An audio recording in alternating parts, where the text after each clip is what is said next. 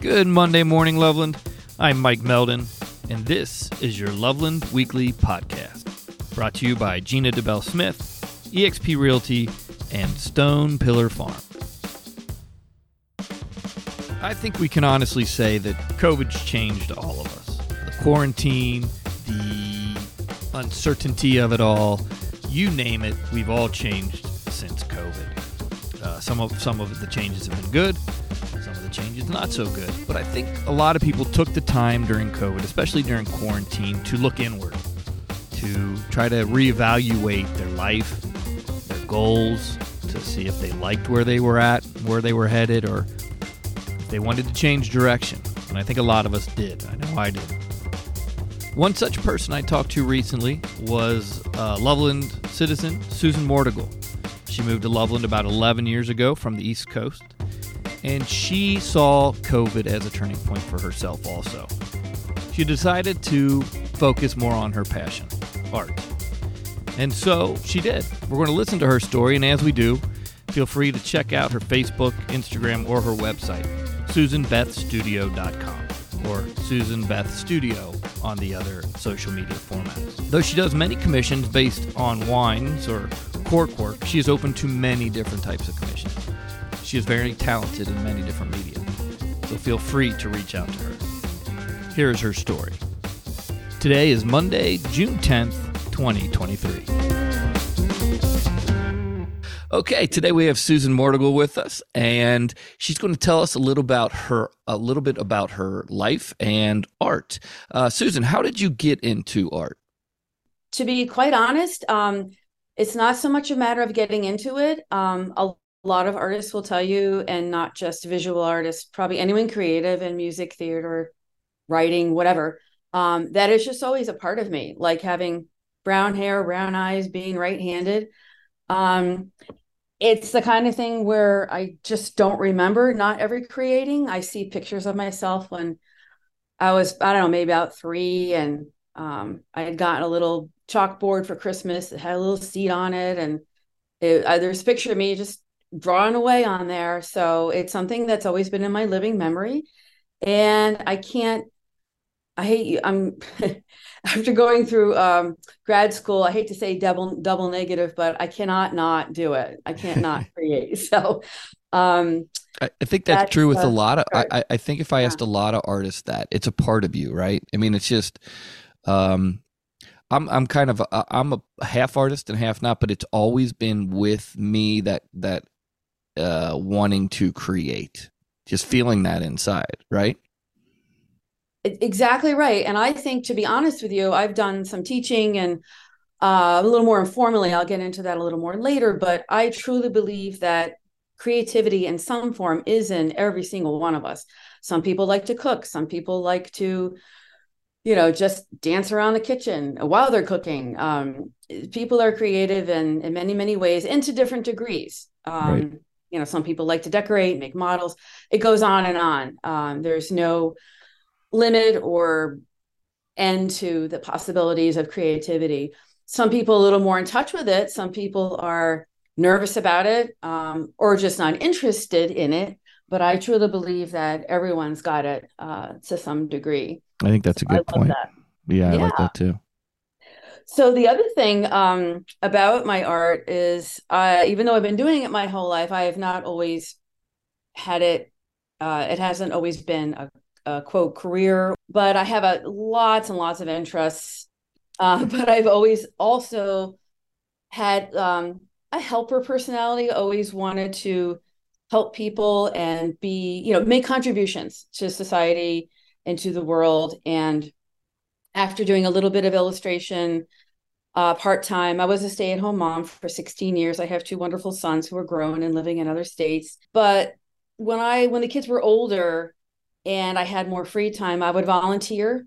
Uh, one of my best volunteer jobs, one of my favorites, was uh, with our old beagle Cosmo, when we were pet therapy volunteers, and I absolutely love that. So that's how I got my social and my my helper stuff fulfilled, and then I would work on my illustration. Oh, nice. Um, on the side and do I did I did a couple of books and oh, did wow. a lot of volunteer projects. I did murals for the school and all kinds of different things, but it was separated.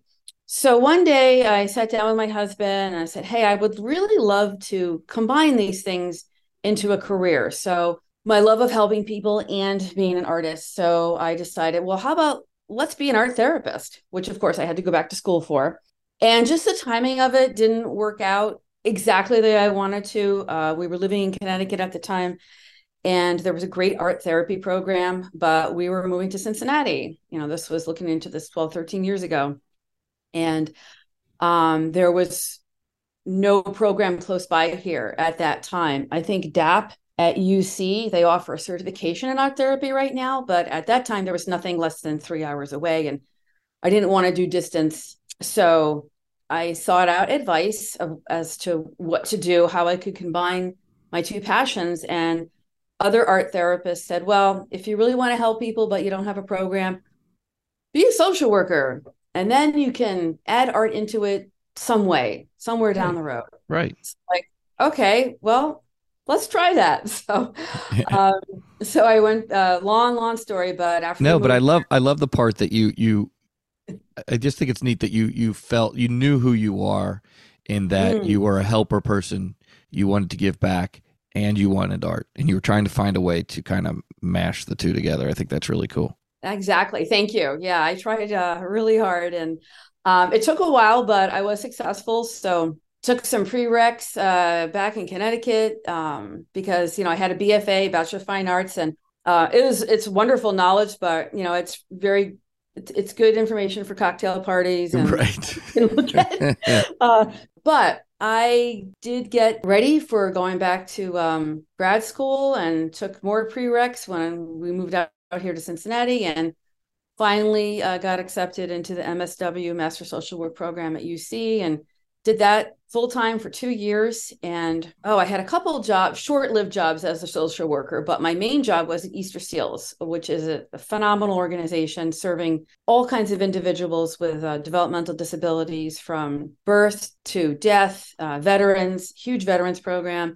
It's a really great place. And I was a case manager for three years, uh, got my street cred and really enjoy that a lot. Uh, but always in the back of my mind, how can I how can I get art into this? And right. found out about the uh, Opening Minds to Art program again through volunteering, which is a wonderful program founded by uh, Dr. Elizabeth Lokon out at Miami University, empowering people with uh, originally dementia, but it's also good. It's good for anyone working with abstract versus representational art, which just means it looks like something. Right. You're trying to make it look like something, and it's it's it's extremely freeing and empowering to people. Anyone who has you know really not that much control over their lives all the decisions are made for them and for an hour you can go do this wonderful art program and with guidance from volunteers and uh, me as a facilitator leading it just create and have fun and, That's and make neat. decisions and it's just phenomenal because you know even decisions like oh do you want red paint or blue paint? I mean even things like that were difficult for some people. Right. naming a piece was really a challenge.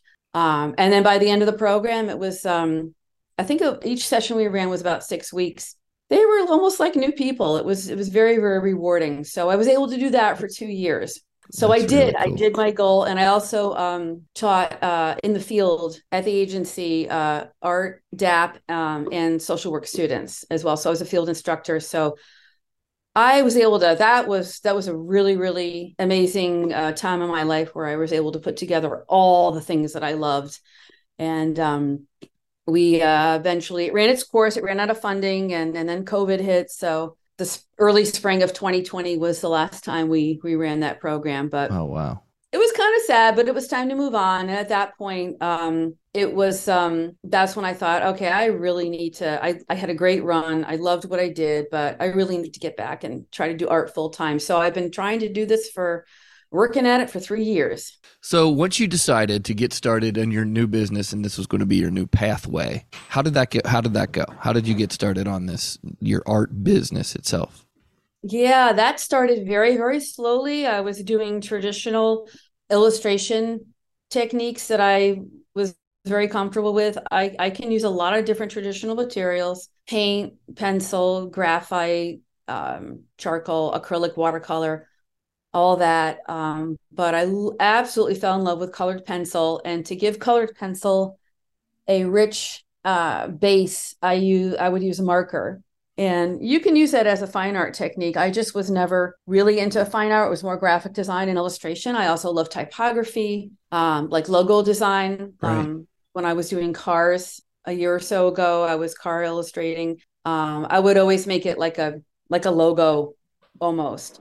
Um, so my love of typography uh, played into that. But I used, um, the, like I said, the marker and color pencil, some pen and ink, and did a lot of pattern work. I got, I did a lot of steampunk inspired designs with animals. Um, yeah, so I reinvented myself a few times um, doing this pen and ink and color pencil work. I had a, uh, an art teacher one time that said, talent isn't rare, but persistence is. I think Thomas Wow. Edison had a similar outlook and that is so true there are just millions of talented people wonderful artists out there and we're all trying to do the same thing right. extremely competitive and um you know half my job is marketing that's you know Right. partially why i'm here today So it just wasn't you've very gone through a, quite a bit of transitions in just the two years that you've been doing Yeah. this. And that's not the last three. one. I found myself to be very versatile. I have all the basic raw skills a visual artist needs composition, color, uh, you know, design, which is part of composition. And um, uh, I, I'm never short of ideas. I'm very, very fortunate. I've never had that artist or writer's block. I get challenges Sure. while doing the pieces, but I never seem to be short of ideas, which I'm grateful for. The only drawback um, of reinventing myself so many times is sort of like starting from scratch from a business point of view. Sure. And of course, us artists, I can't speak for everyone, but the majority of us are not the best business people. We're just extremely right brained. All right. So now you're into upcycling. What is upcycling exactly? Upcycling is your traditional, the old saying, making or converting trash into treasure. So what an artist does with upcycling, and and you can do it with anything. There's so many, of course, you know the metal sculptures you see. I'm sure you've seen, you know, yard uh, lawn Right. ornaments and yard art. That that's a very visual, uh, ex- uh, a very common example. I think a lot of people can uh, relate to. Um, you know, going through junkyards and collecting scrap metal. I did a little bit of welding too uh, that uh, you know just that interests me but um, that just wasn't the direction i wanted to go to but it is fascinating. To make this art um, i started out on um, foam board. Now i'm trying canvas and experimenting with p- painting the canvas before i put the corks on. Um, but i just use old really well sharpened steak knives and Huh. file metal files and emery boards to file down corks and it is like super super primitive for tools it's Very cool. it's pretty hilarious what I, what I can make in my hot glue gun so um, i started out with the corks because there're just so many of them Mhm. i must have thousands of them now and it's a challenge for me to create depth with such a limited color palette Sure.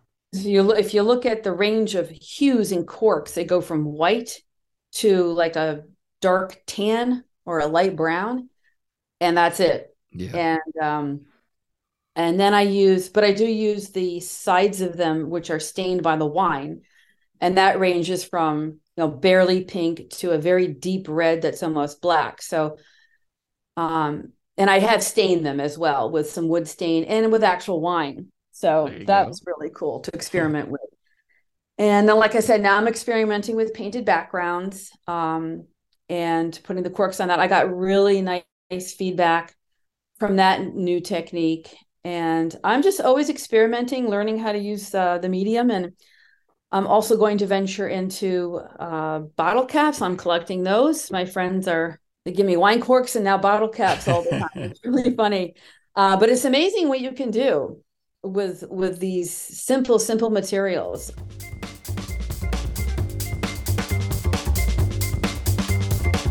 Looking ahead in Loveland. On July 11th from 9 a.m. to 3:30 p.m., the TriHealth Mobile Mammography Van will be coming to historic downtown Loveland. Appointments are available. And on July 16th, from 6 p.m. to 8 p.m., the City of Loveland presents the 2023 Concert in the Park series. This concert will be the School of Rock Mason. All concerts are free and open to the public.